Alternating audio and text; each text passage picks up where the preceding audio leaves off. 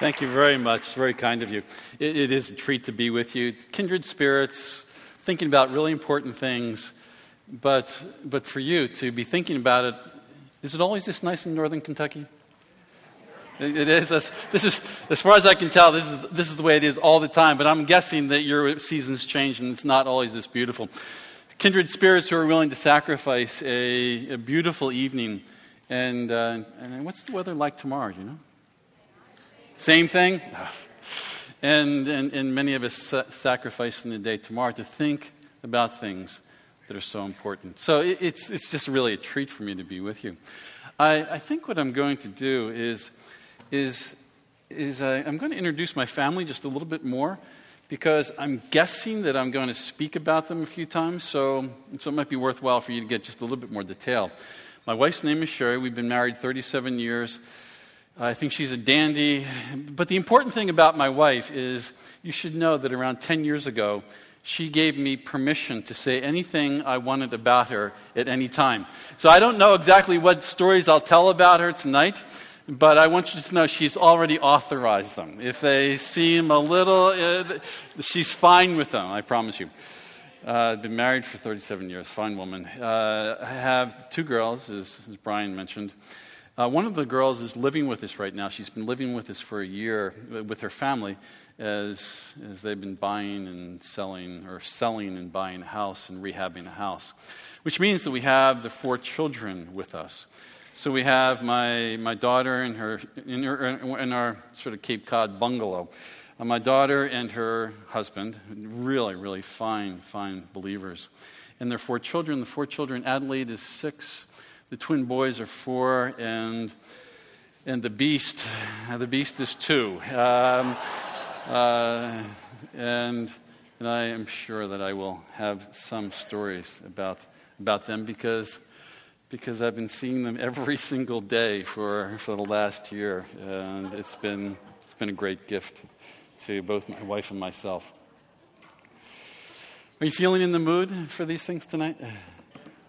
I, I, I got in the mood this morning when all of a sudden, I don't know what it was, but it's like this door opened up and all these things I'd forgotten that I was supposed to be doing. Uh, I found that I was supposed to be doing them. So I am, I am in the mood. The, there's, something, there's something very timely about our, our topic. We are, we are talking about something that, that everyone is, is talking about these days. Uh, have, have you noticed that? That the, the national form of recreation is rest. Sleep is better than sex. You know, those, are, those are the titles of books that, that you're going to find now. Meditation, uh, anything that somehow calms you and slows you down is, is become national pastimes. Also, wouldn't you say that we, we, we don't want to be ignorant of history. We assume that people have been busy throughout history. Yet at the same time, wouldn't you say that there's something about this particular era that, that, that compounds the busyness of life? Know, for example, uh, we could blame electricity for, for most of it. Two years ago, my wife and I, we were, we were at home and, and the electricity went out. It was during the winter. We have some wires that go through woods, and those things happen. For four days, the electricity went out. And we have a, we have a gas fireplace in the house that we're able to, to stay warm. And it was just exquisite. It was just exquisite. When, when it got dark, we, you know, the fireplace would be on. We'd sit around the fireplace. We couldn't read and we simply talked and prayed and went to bed early, woke up when the sun was up or before the sun was up. It was a completely different lifestyle than we're accustomed to. Something about lights have, have compounded the busyness of life. Now we can work longer. Something about television has compounded the busyness of life. You add a half hour onto every day if you're watching TV for a half hour then obviously we're not going to be talking about this specifically. Maybe Jeremy will. But, but screen time has, has certainly complicated the, the busyness of life. Uh, you know, the, the amount of time we or our friends or our family or our children are, are staring at a screen every single day, doing things that are, that are not essential to, to the details of the day. So, so the topic really is a, is a very timely one. Busyness is part of life, yet there are things today, there are peculiarities of our present situation. It's as if, it's as if there's these weights on our busyness, intensifying it, that leads to the kind of crazy busyness that we're all somewhat familiar with. So there, there's, something, there's something unique about this time, but at the same time, isn't it true that, that here's what life is? It's, it's busy, and it's always busy. And, and there's nothing wrong with busy. It, it, it, one, of the, one of the most poignant, one of the saddest things that, that I've seen over the past year. My wife and I do mission trips to Africa during the summer. And we were, we were on a, a family, um, what's the word? Compound? It's not a compound. What's the, What's the word I'm looking for? Homestead. We, we were on a family homestead, and, and there was a 35 year old man sitting at the, at the door of his hut when we came in, and, and he'd probably been sitting there the entire day because there was nothing to do. There, were, there, were, there was no cattle to care for. There was no water to, to bring anywhere. There was nothing to do and better to do nothing because chances are he wasn't going to eat that day. The, to not be busy is a kind of curse. So, so we're, not, we're not arguing with the idea of being busy. We, we, we, we think there's a certain blessing in that. What we're interested in are the things that accumulate on busyness. Essentially, the things that cloak on top of the busyness of life, that accentuate it and give it a very, very different quality. So that's, that's essentially what we're going to be doing this evening and, and, and even tomorrow.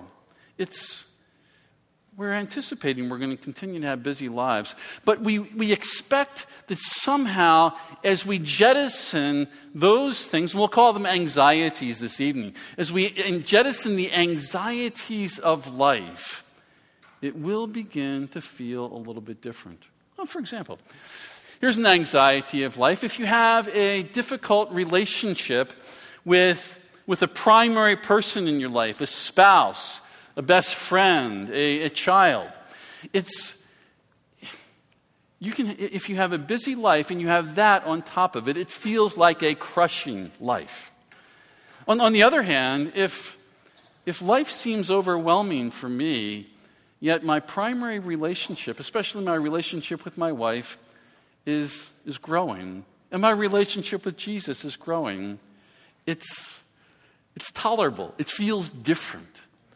So, so what we hope to do is, is, is, is, essentially just envision this. We are people, we are walking around, and we, we're, we're all experiencing the busyness of life. But on top of that busyness are weights that we are carrying. And our question is how can, how can they be increasingly discarded for God's glory? The, the, the proof text for this uh, probably would be 1 Peter chapter 5. I'm sure you know the text. Casting your cares on him because he cares for you. And this is a, this is a passage that has challenged me and troubled me for many years. Because it's okay, here are these, here, here are all these, these, these anxious additions to life. To, to take them off and give them to Christ, it, I guess the challenge for me has been Okay, I do that, but somehow they seem to boomerang right back and I'm carrying them around again. So I don't know how that exactly happens, but how do we grow in, in being able to, to, through Christ and because of Christ, begin to take some of these things and these, these sacks that are weighing us down? So, so the stresses and busyness of life begins to feel a bit different. What I'd like to do first is I would like to consider a couple scripture. And, and, and, and I'd like to consider scripture that, that gives us a certain tone for how the Lord speaks to us about these weights that make life much more difficult. The tone of Scripture. So, so first we're going to look at the tone of Scripture, and then we're going to look at some of the actual content. What does Scripture say to us? The tone of Scripture. It's, it's, it's the tone by which the Lord speaks to us in the midst of being weighted down, and it's the, the tone that we want to speak with one another as, as we are identifying something that is profoundly human. This is something that everyone is familiar with, these, these added weights to, to, the all, already challenges of daily life. Two passages. The, the first one is the Sermon on the Mount passage, Matthew chapter 6. I'm going to take the Luke 12 version of it. The second will be Matthew 11. Come to me, all you who labor and are heavy laden. And, and we're going to derive some of the content. What are the things that God says to us? But, but we're especially interested in how he says it. Luke chapter 12. The context is money and provision.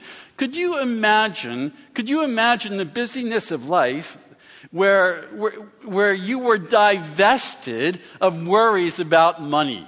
Could you imagine such a thing? Would life feel different with that alone? That's the context, of course, for this passage in Luke chapter 12. It goes like this Jesus said to his disciples, Therefore I tell you, do not be anxious. And, and, and here's actually a place where, where it gets a little bit thorny right, right off the bat. Don't be anxious. And you say it again, and you say it again, and you say it again. Don't be anxious. It's, it's the imperative form. But the imperative form has a certain reach to it. Be careful. Be careful. How many times have I said that to my children and my grandchildren? And I don't intend it as you are in big trouble if you're not careful. It's, I love you to death. and, and I want life to go well for you today. And so be careful as you go through daily life. It's, so it, it's, the tone seems to be an imperative, but, but let's see how the scripture unfolds here. How does God speak to you when, when the weights of life are accumulating? Jesus says this I tell you, don't be anxious about your life what you will eat, nor your body what you will put on. Life is more than food, and the body is more than clothing. So far, so good. And now, what he's going to do is he's going to go for a walk with you. That's the, that's the feel of the passage. He's going, to, he's to take you for a walk. And on that walk, he'll be pointing out different, different things and, and commenting on those. It's, it's come with me, he's saying. Come with me. Let's talk about these very important things. He begins by saying, You are of great value to me. You are of great value to me. The passage begins with the ravens. consider these ravens. And in you, offspring of the living God, have of categorically different value. It's, just get the tone, just get the feel of, of how Jesus speaks to you. It, it's, it's pastoral, it's with a kind of gentleness, certainly a patience. He leads with, You must think that I forget about you sometime but you have such great value to me. And he's just beginning the walk with you. It's, I don't know how you might want to interpret the next one. The next, next thing he talks about is, is the, uh, the, the, part about growing. If, if, if you really work it, you think you can grow a little bit more tonight? Uh, I would suggest there's something a little bit tongue in cheek in that. If you don't have the power to do these things, you, you,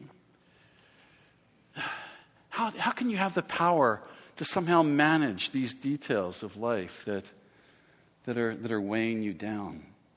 You have great value, but you do have very little power.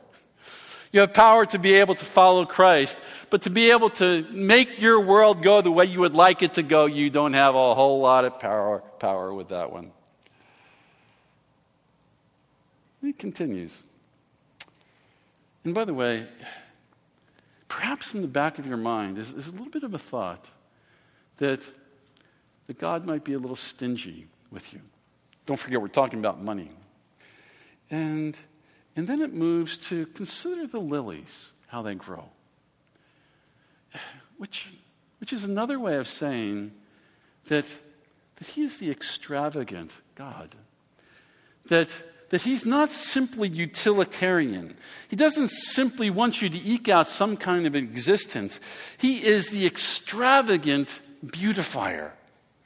What that means in our lives, we, we don't know. It's, it's enough for us to just go on a walk and, and hear him woo us and persuade us, calm our souls in some way.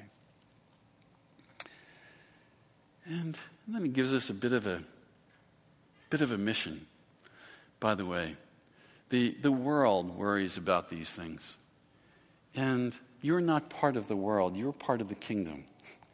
So, this is really a very fine opportunity for you to somehow be a kind of light in this world around you. It's really very hopeful, isn't it? That, that somehow the one who is walking with you says there are ways that you can grow in being divested of these anxieties in such a way that people around you will see and perhaps inquire. What we're looking for is, is, is, is the content is, is, is attracting our attention. It's how does Jesus speak to you? How does he speak? And if there's any doubt, it,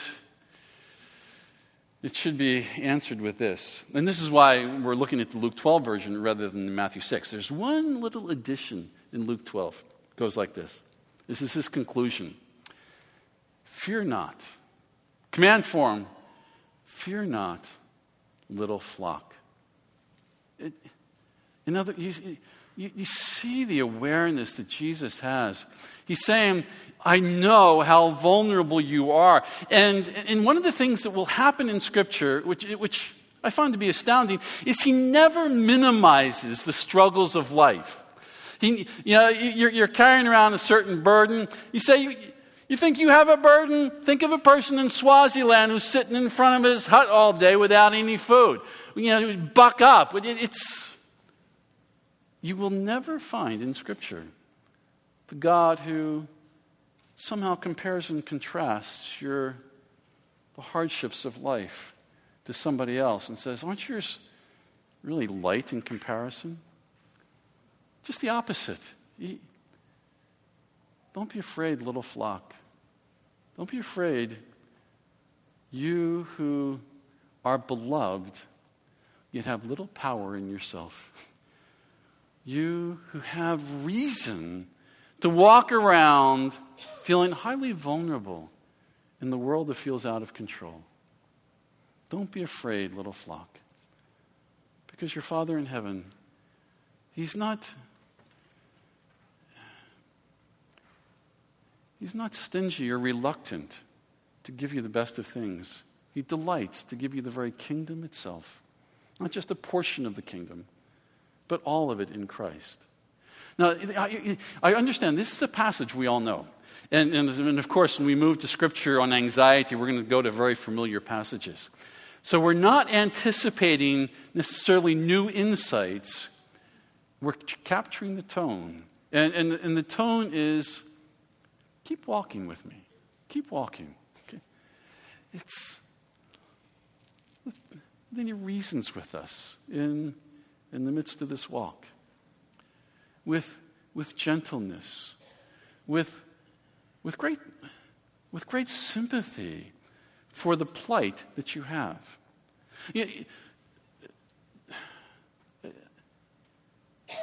this doesn't, doesn't don't you find this somewhat helpful, even, even from the get go, that, That it's not cast your cares off. Come on, what's wrong with you? It's those anxieties, they, they just multiply.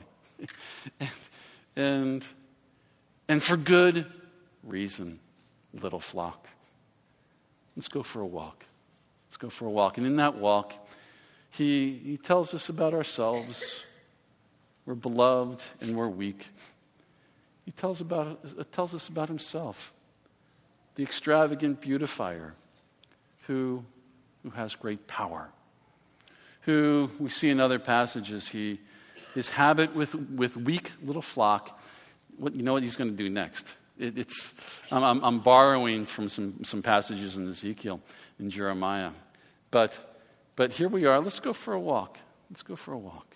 Just, just stick with me for a little while. And as soon as he says little flock, he does this. He comes down and he picks you up and he holds you closer to himself. That's the key. That, you know, that, that term, little flock, is you are vulnerable, and so he's going to come closer and closer and closer and even hold you close to his heart. So before we hear all the details of what the Lord says, just overhear how he says these things to us. Luke chapter 12. The second passage is Matthew chapter 11. And they're, they're overlapping passages. They, they, they both offer the same kind of tone, but spoken in a slightly different way, and for different occasions as well. The, the context for Matthew chapter 11 is not so much our fears and worries over, over our finances. The, the context is that there are arrogant leaders who are imposing their law, God's laws in their own way on the people in such a way that people feel broken. The weight of the law is, is too much for them to carry, and the leaders couldn't care less. So, in Matthew chapter 11, this is a little bit of the background for the passage we'll read. This is Matthew 11. Uh, uh, no, it's not Matthew 11, it's Matthew 23. The scribes and the Pharisees, Jesus says, they preach, but they don't practice. They tie up heavy burdens, hard to bear. They lay it on, on, people's shoulders, and they themselves are not willing to move them with their finger. It's, it's not so much the law of Moses that's, that's the problem, it's, it's the way they are imposing, the way they're interpreting the way they are demanding certain things from the people that comes out of the particular way of understanding Moses. You feel like you can't go on. You feel like you feel like you can't do one more thing. Everything is on you. You're the one responsible for everything, and your eternal life depends on it. That's, the, that's sort of the background of this Matthew 11 passage. And, and this is what he says Come. Come to me. And, oh, and by the way, uh, for, for a Jew, when you hear an invitation, there's, there's another invitation that's echoing in the background. It's an invitation that comes on the heels of Isaiah 53 and Isaiah 55. Come, it says. Come, you who have nothing. Come. And then it says it again come. Come, come to this banquet. The only thing, the only thing that you bring to this banquet is nothing. It's not a potluck. You see, if it's a potluck, you share the glory of the banquet. You brought some good food, other people brought some good food, but this glory will not be shared. So the one who is who is inviting you to the banquet, he is doing it all himself for you. This is the way that he will bring glory to himself. The, the feature of that particular passage, which captures the, the Jewish ear, is, is for, for Jews, there was, a, there was, there was, cadences were important. And, and when you say something, you expect people to hear. But when you say it a second time, you're on the edge of your seat. Rarely is it said a third time. In, in, in the, when, you, when you go into the throne room of the king in Isaiah chapter 6, they sing holy, or they speak loudly, holy. But it's not just holy, it's holy, holy, holy is the Lord Almighty. The entire earth is filled with His glory. There's something cumulative about, about the holy, then holy, then holy. In, in Isaiah chapter 55, it's the same idea come. It's nice. This is God Himself saying, Come. And, and, and perhaps, perhaps there was a, uh, there's something in the human heart that, that when somebody offers you an invitation to something really good, you're, the polite thing to do is refuse. Oh, no, no, no, no, no, no, no. That's okay. No, thanks. Uh, and, and then they come back again. No, come. Come. It's another way of saying, I, I would del- I'd be delighted for you to come. I would be utterly delighted. And he says it a third time. It would be, my, it would be to my honor for you to come to this feast that I have provided for you. That's, that's, what, a, that's what a Jew is overhearing when, when Jesus speaks here. It's, it's, uh, it's a banquet, and Jesus is going to shift the picture just a little bit. Come to me. Come close. Come close. All who labor and are heavy laden. Come close, and I will give you rest. Take my yoke upon you. Yoked. The picture seems to be that Jesus is doing all kinds of heavy lifting and, and he's saying, indeed, there is some heavy lifting in life. Uh, we are, but we, and he invites us to be yoked in partnership with him. So he's the one who's ultimately doing that heavy lifting. Take my yoke upon you and learn from me. In contrast to those who impose new laws and new burdens on you, in contrast to them, he says, I am gentle and lowly in heart, and you will find rest for your souls. My yoke is easy, my burden is light. What we're trying to do is, is, is, is, is different things Scripture says, how we can divest ourselves of these anxieties. We'll get to that. Right now, we just want to enjoy the way He speaks them all. Come, let's take a walk. Come closer. Come closer, little flock. Come closer. And he says, I will speak to you with gentleness, and I will speak to you as one who comes under you rather than, rather than over you. There is, by the way, a. In, right before this passage, it goes like this. Jesus declared, I thank you, Father, Lord of heaven. This is Matthew 11 25 that you have hidden these things from the wise and understanding, and you've revealed them to little children. So, the little flock of Luke chapter 12, don't be afraid, little flock. The, the same image appears here that those who are invited are coming as, as little children. So, here's the criteria for this particular passage. The, the criteria for the first one just go on the walk with him. Go on the walk. Listen to him. You'll be, you'll be amazed. Just, just go with him on a walk. This one, it's do you feel burdened? Do you feel, you, you feel like the, you feel like the busyness of life has all these added weights on top of it? Do you, do you feel, do you feel, you get the sense that it all depends on you? Do you live life feeling like you are one constant failure and every day is going to reveal more of your failures? Well, you are the one who's being invited. And eh, the, those who seem to be the successes in life, they do not have ears to hear. It's, it's only those who feel burdened. Curious the way sort of things get turned around. It's all of a sudden, all of a sudden, you who feel somewhat alone in life and burdened in life, you become really in the very center of, of God's plan and His intent to reveal his power in his gentleness and his lowliness. You feeling burdened? The invitation is to you. You feel, and, and, and, and here's the challenge will you be able to come as, as a child? Will you be able to come as, as a little flock?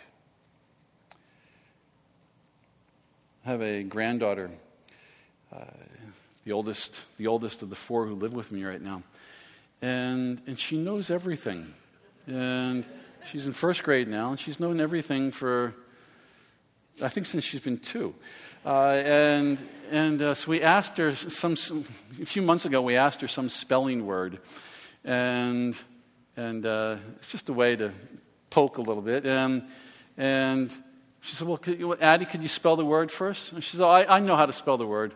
I'm just not going to tell you right now. Uh, so there, there, is a, there is a theory that is airtight. Okay, I know all things, and nothing is going to challenge it. There's, uh, there's, something, there's something about that that really is not very attractive when she's in that sort of mode. Here's something attractive. We were, uh, we were at the beach this summer. Uh, the, the girl, both girls' families and ourselves were able to go down. And, and, um, and I, I, uh, I, I, know how to swim, and I, I, swam fairly well when I was younger. Uh, and, and so this particular day, and the, the kids know that I'm the one who, who can help them in the water. It was a pretty strong undertow. The kids were, you know, at their, at their ankles and their knees, they were getting pushed over and, you know, getting intimidated by the water.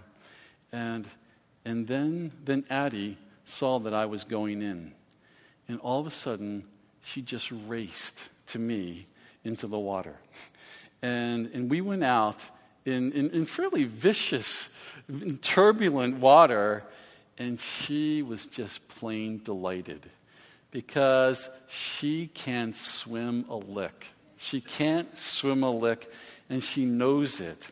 And she knows that I can. And, and she trusts me. The tone here. The tone is, is, is the God who, who knows our frailty, knows how it does feel like there's a child within sometime and, and it just so happens that's it's one of the hardest things to become. In, in, in many ways, our, our, our life with Christ is one long aspiration to grow up to become like a child. That's, that's the challenge. So, so you might have the first criteria for hearing this particular tone feeling burdened and, and like a failure. The second one, not so much. You feel still striving to try to make something happen and manage your world. Well, allow, here's the tone that the true humanity aspires to a childlike dependence on, on another. And that is immensely attractive. uh, so, got the tone? It's, it's this this invitation, and he's not rebuking you for your weaknesses, he's highlighting them. And he's saying, that's what it means to be truly human. a truly human doesn't manage his or her own world independently. That is a myth. To be truly human is to know you're one of the little flock. And then he calls us to rest. And, and at this particular point, uh, it's probably, it's probably important for us to point out that, that to grow in these things is, is, is a direction by which we walk. It's, it's not a pill where somehow we, we try these passages on and we, we overhear the tone of the passage and we try it on and we expect everything to change. It's, no, it's establishing trajectories in, in which we want to walk for the rest of our lives. There's a, there's a kind of persistence and endurance that we are aiming for as, as we hear this gentleness, this surprising gentleness and empathy that Jesus offers us in Scripture. So it's not going to come quickly, but he says to us, Come and, and rest. And, and, and his point here is not so much to identify the experience of rest for us. It, his point is, is really in contrast to those who lay burdens on your backs, where, where it feels like you will never, ever be able to be a decent enough person to be accepted by God. In contrast to such people, he is the one who, who says he comes under us rather than over us. He's, he's the one who's identified as the God of, the, I'm thinking of what, Exodus 32 here. His, his, his, his, this clear declaration of who he is, even to, to abject failures. He says, I am the merciful, the compassionate God, slow to anger and, abounding in love. The God who doesn't berate. I have a friend who who's experienced some failures recently. And he says it's one thing to experience failures, it's another thing for everybody to remind you of your failures. well, if you wouldn't have done this, then everything would be okay. There's not a day that goes by where somebody doesn't identify those things. The God who comes under and and who doesn't berate. He, he doesn't come, he comes under and he doesn't say, I, I told you so. If you would have just listened. It's, it's this humility that, that he, the, the creator of, uh, uh, of our very souls brings us humility and even comes under his people. Come, you are burdened and heavy laden. He says, I am the rest giver. And, and, and, and, and the rest is going to be whatever task is in front of you, he's going to empower you. He's, he's the one who's, who's, who's got the, the, doing the heavy lifting. He will empower you to do the very things that he calls you to. He will never give you more than, than you are able to handle. A certain partnership, camaraderie, or friendship, which he's doing all the work. This might be a bad illustration, but I got to tell you about, about it anyway. Uh, one of the twins, I told them I was going to be teaching them how to ride a bike. Uh, their, their father, is, he's, he's working at odd times, so it's hard for him to do it. And I've had a bad leg, so it's been hard for me to run, but it, it was just starting to heal. And so yesterday, we, we took off the training wheels. And, and by, did I tell you that my kids are living with me right now in a small house?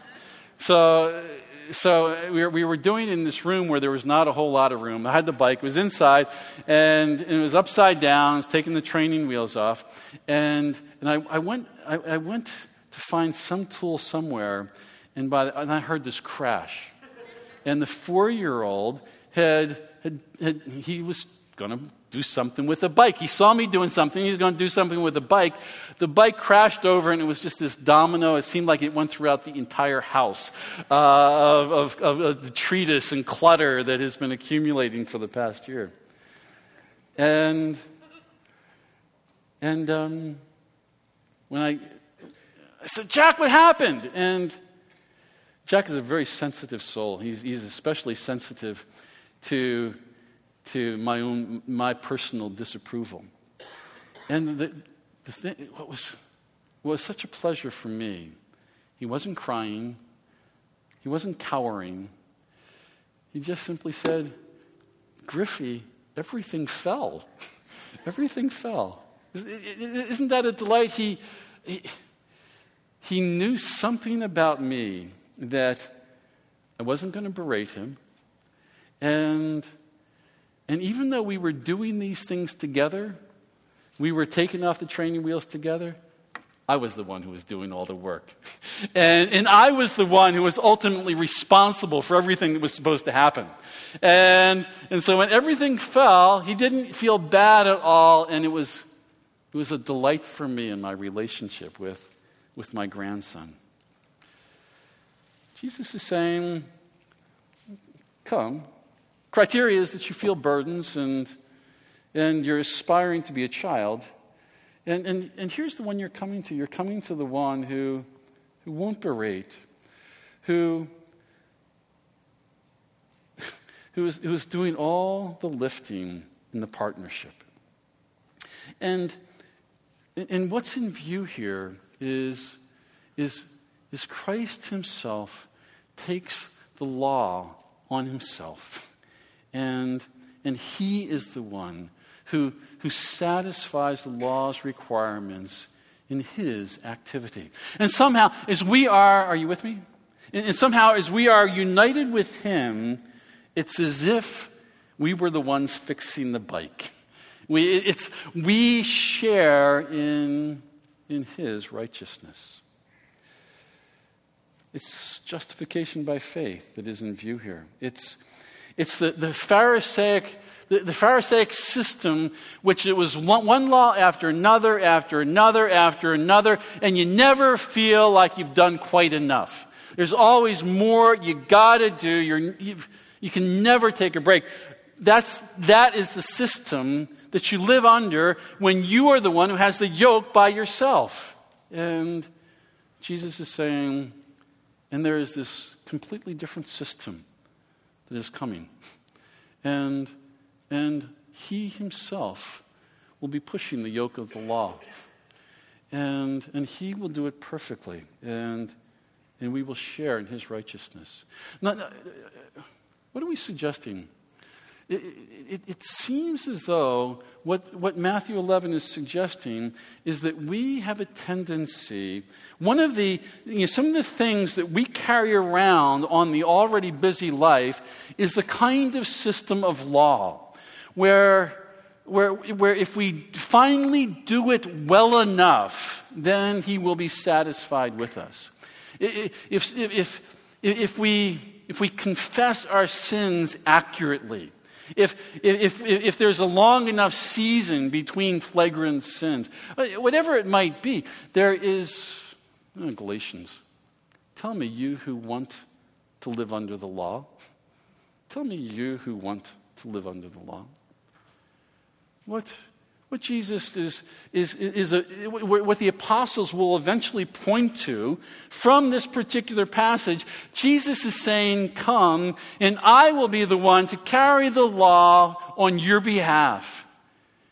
And as a result, there, in the very center of your soul, is, is, is someone else has carried the load.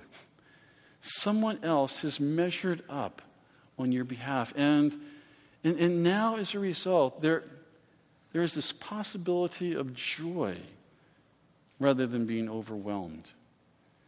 So, if this captures your attention, it, it's, you know, the book of Galatians is, is for you. The, and the, I guess the question is, well, don't we do it? And, and how do we work this? Well, God does it, but we do it, and how do we work all this out? Well, it's, it's not so much percentages that, that Jesus does 60% or 90% and we do 10, or he does 95 and we do 5. It's, we can perhaps think about it more this way. He does it first. He does it first. He, or the, there's a rhythm to the Christian life that we turn our attention to Him, the rest giver. And we see that He is the one who has taken the yoke on, on our behalf. The, you, you, see this throughout even the Old Testament, even, even in the way the Ten Commandments are structured. The Ten, do this, do this, do this, do this, and don't do this. It begins by turning our attention to the rest giver. I am the Lord your God, brought you out of Egypt, Egypt, out of the land of slavery. I am your rescuing God. That's, that's the, the, the rhythm in Scripture. What Jesus is saying is, is don't be striving for rest. Look to the one who gives rest. Look, look at me, he says. And as we look at him, we, we find the one who has done it in himself, in his own body. Martin Luther obviously reckoned with these things for many years in his life. As he got older, perhaps you've heard, heard, heard this, this kind of quote before. In the midst of a very busy day, and he had all kinds of busy days, crazy busy days that were overwhelming, he would say, Today, I need to pray more. Have you ever had a crazy busy day? Spending more time in prayer does not tend to be our instincts. But, but Martin Luther is saying that today I need, I need to take more time to fixate on the one who gives rest. The one who has taken the yoke of the law on himself. So, issues of success and failure are no longer the dominant theme of life. Rest has now taken over your failures and successes. The rhythm is we first look to the rest giver. We first look to the rest giver, and, and until somehow our souls are moved by his gentleness, by, by his lowliness, by his knowing exactly what we need, by he knows that we're these, this little flock and he has done it all himself. And then, what do we do? We say, I'm all in. And we, we hook ourselves to the yoke and, and we, we seek to live by the Spirit and, and, and, and, and, and, do battle with the flesh. But we do it with a kind of freedom, not not as a way to sort of earn merit. It's, it's simply because we have been freed and now we are able to do battle with sin when we were under its yoke before. So, two passages that, that are just simply trying to capture the, the tone of how Jesus speaks to very anxious, very busy people who are feeling like one more thing is, is just too much. Takes you for a walk and surprises you with the things he says. He says, Come. Come to a very new system where success and failure is no longer, is no longer how it works. The, the very heart of this new system is you rest in the finished work of another. And and, and, and now out of that, you can, you can enter life in obedience to Christ with a certain eagerness.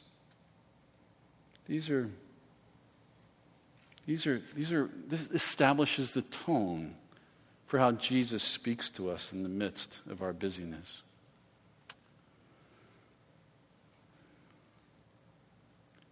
Through both of these is is one of the passages, is, is, is, is a teaching that you find throughout Scripture whenever the Lord speaks to people who feel overburdened.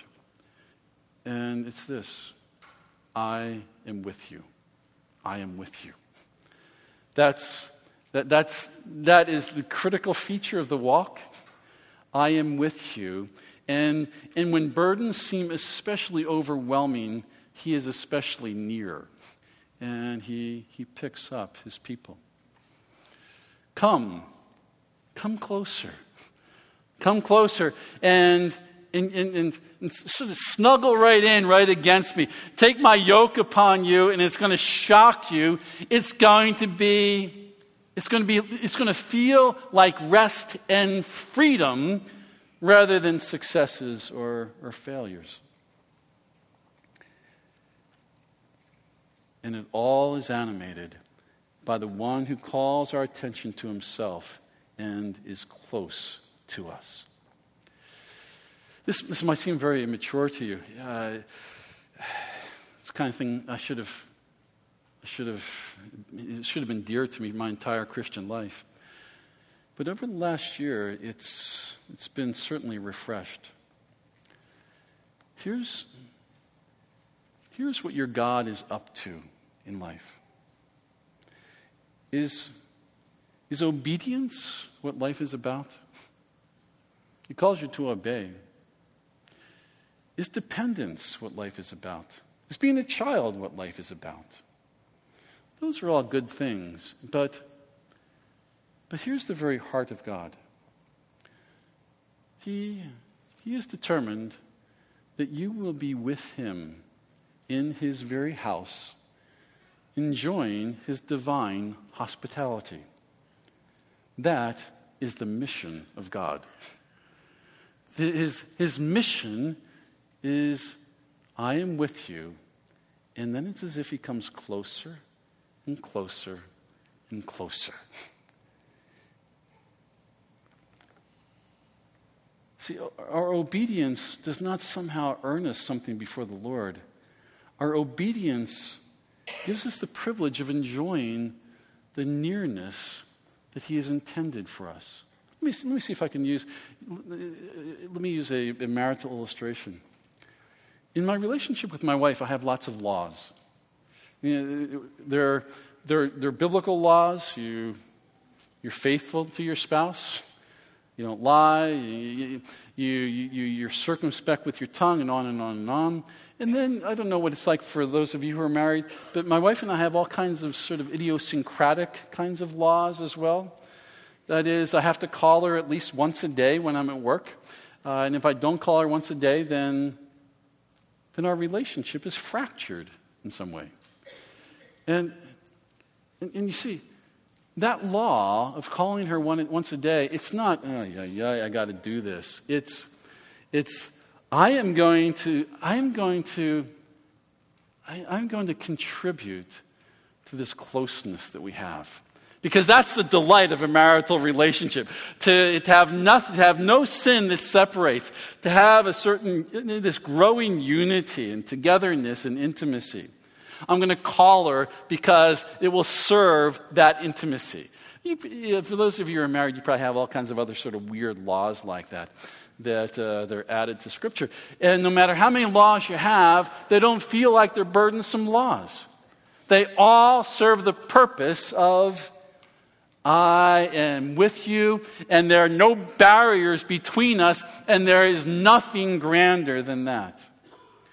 Well, what am I doing? We all know these things. The, this is ultimately, this is ultimately what God gives to burden people. Now, he's going to give lots of details. We'll, we'll, we'll, we'll review some of those things in, in a little bit later this evening. But they all are surrounded by his very presence. And, and here's, perhaps we could say it this way You feeling burdened? You feeling completely overwhelmed? You're feel, are you feeling alone? Well, he seems to have a particularly unique affection for you because you are the one to whom he says, I am with you. When he speaks to anxious and overwhelmed people, inevitably in the text, he will speak of his presence you know, the Philippians 4 passage that most of you know. Don't be anxious. Instead, in prayer and supplication, you pray. And, and, but, but of course, the passage begins by saying, The Lord is near. The Lord is near. And everything changes. And now you have a reason to begin to jettison anxieties. Because he has a unique affection for anxious people. They're, they're, like, they're like his favorites, if you will. If you're not familiar with anxiety, you should feel you're left out. If you feel like you have no burdens, you should feel left out. So there here are two passages Luke chapter 12, this wonderful walk. This walk and send almost through the woods. Second, come. He has, he has done the heavy lifting in our behalf. And, and now we share the yoke with him, and it, it's a yoke that feels like freedom. All those things, from our perspective, they're animated by we're these little children, and we want to get better at it. From his, his perspective, they're all animated by I am with you and I'm only going to get closer and closer and closer. Because his plan all along was for you to be as close as, he, as you could possibly be, and off you go to the very mountain of the king, and you enjoy this banquet where he himself has designed it because he is committed to, to your protection and to your delight. Psalm 23, one of the reasons it's why it's, it's, it's, it seems to be almost a genetic phenomenon where no matter uh, where you were born, you, you, know something about Psalm 23 in the midst of, in the midst of overwhelming anxieties. Psalm 23, it's, it's just another version of Luke 12. Let's go for a walk. Let's go for a walk. And, and, and on this walk, I will be with you. That's the very centerpiece of Psalm 23. I am with you. And look where the walk goes. The walk goes, the destination, and it was the destination all along that you would be close to your God and enjoy his divine hospitality forever. So, uh, these, are, these are things I, you know. But there's something about remembering them together that, that is refreshing to our souls.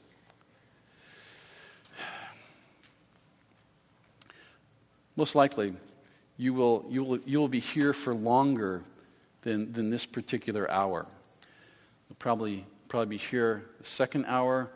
Most of you will be here tomorrow morning. The, the challenge with with, with such an experience is I don't know what it's like for you, but everything becomes sort of gobbledygook after a while. It all sort of gets blended together. And, and sometimes when, when I come home from a conference and my wife hasn't been, been with me, she says, How was the conference? I said, Oh, it was great. So, well, tell me about it. And I says, Oh, it was, it was great. It was really good. Uh, well, can you tell me a little bit more? And I said, Well, could you give me a little time to think about that one? Because it was, it was great. It was, but it's. So, one of your tasks is, is, is to consider for a moment now. What. There, there, think about it this way Has anything sort of stirred you? Nothing, nothing new. Has anything in particular stirred you? What you're looking for is, is, is, is one thing that stirs you. Consider that for a moment. You, you're looking for one thing this evening, not five things. You're looking for one thing. And it doesn't count if it's for somebody else. So if, you, if you've accumulated something for one of your kids or your neighbor, that's great, but it doesn't count. it's still it, one thing for you. So consider that for a moment. And, and and I'll do the same. Have you have just a minute or two before we can take a break? Let me, let me think these, these myself.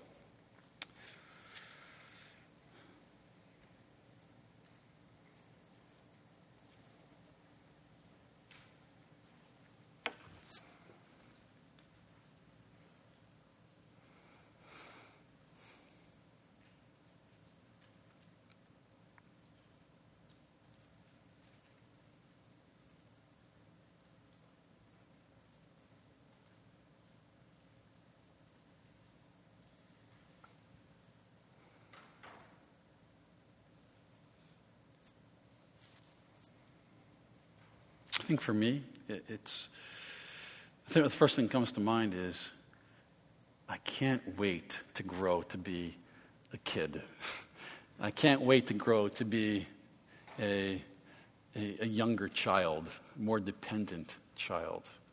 That's, you know, what am, what am I doing? I'm, I, yeah, I've, I've, thought about these things, obviously, and but there's there's a lot of different things here. What what's the one thing? That, that's probably what I'll tell my wife this evening.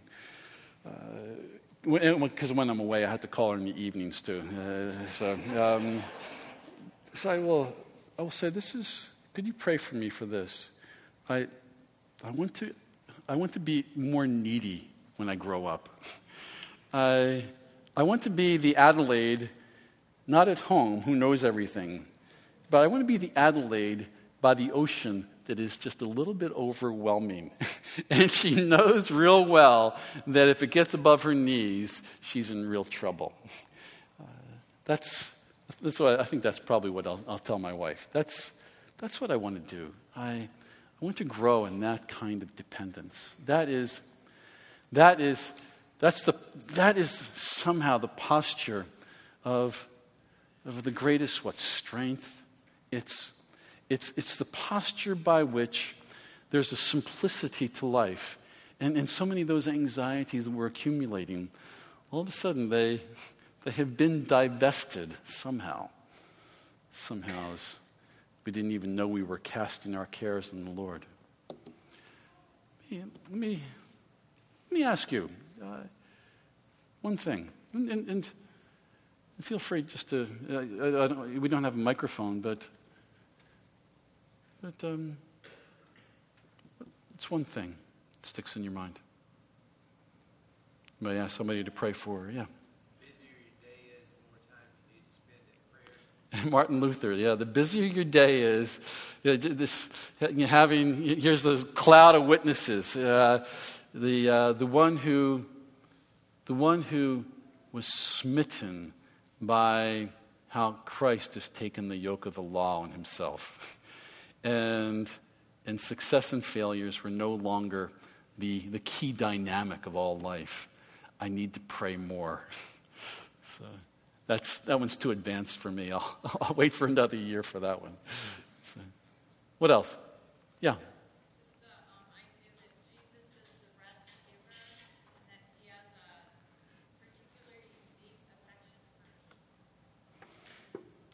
And, and, and you know, like, just like, again, like every, everything else, it's, it's how do we how do we stick with that? How does that, or, or, or, should I say, how can that become increasingly sticky in our own souls? so it's, it's more and more accessible to us in, in the midst of the difficulties of life. Thanks. Another one or two? Yeah. Yeah, yeah please.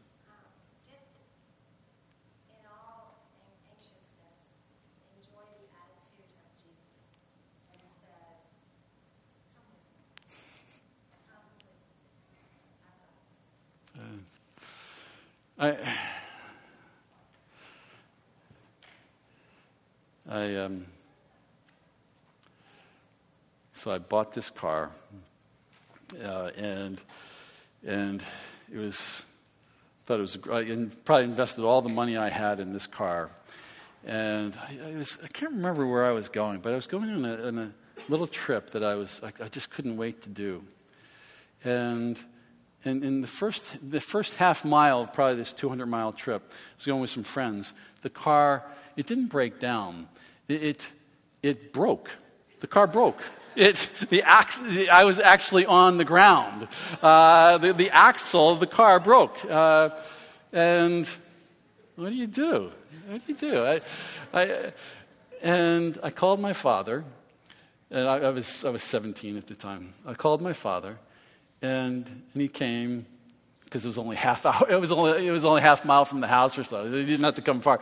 And he said, no problem. I'll take care of it.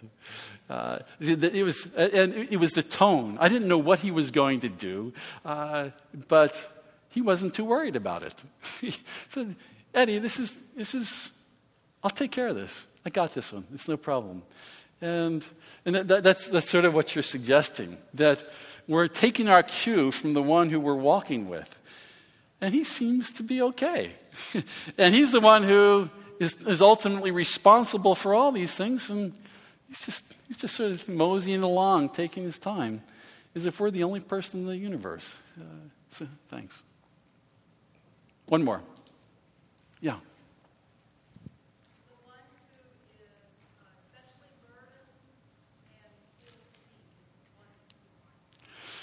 Isn't that great? Yeah, the, it's so counterintuitive. The, these things don't come easy because, because when we're feeling utterly overwhelmed, aloneness is, is the word that is right next to it. We feel, like, we feel like we have been abandoned in such a situation. But I guess we'll talk about this a little bit later this evening. What we're doing is we're trying to see accurately. And when we see accurately, put it this way our anxieties, our burdens, they become an occasion they become an opportunity. they become an opportunity for us to see more vividly. It's, when, when life is going okay, we are not necessarily moved by the fact that Jesus speaks to us specifically in the midst of hard times. But when times are especially overwhelming, the fact that He has us in view with sympathy, never minimizing the struggles that we have. Yeah, thank you. Appreciate that. Good to be with you. It's, it's the, it's the tone. It's how does he speak. It's, you know, we've talked about what he, some of the things he says, and that's what we're going to specialize in in, in, in the next hour, but it's the tone. It's, it's patience. It's, it's knowing that it's really, really hard. It's, it's the high priest who is, who is familiar with the burdens of daily life by his own experience and, and comes to us with this unique affection, speaking with humility and lowliness and consistent gentleness. That's, that's what we're trying to capture. Let me pray. Father, would you, would you emblazon these things, tattoo them in our very souls, that this is who you are? You have, you have identified yourself most fully in the person of Jesus, and, and he is lowly from start to finish. He, in, in, his, in his birth, in his life, uh, in his washing the disciples' feet. And, and here's the one who doesn't lay new burdens on us, but but the one who comes close and serves us, carries us in the midst of our burdens. Who are we that we would be spoken to in such a way? Who are we that the God of the universe, who you know our frailty, but you also know our sins, who are we that in the midst of that you would speak with us with such beauty and, and care? In the name of Christ, amen.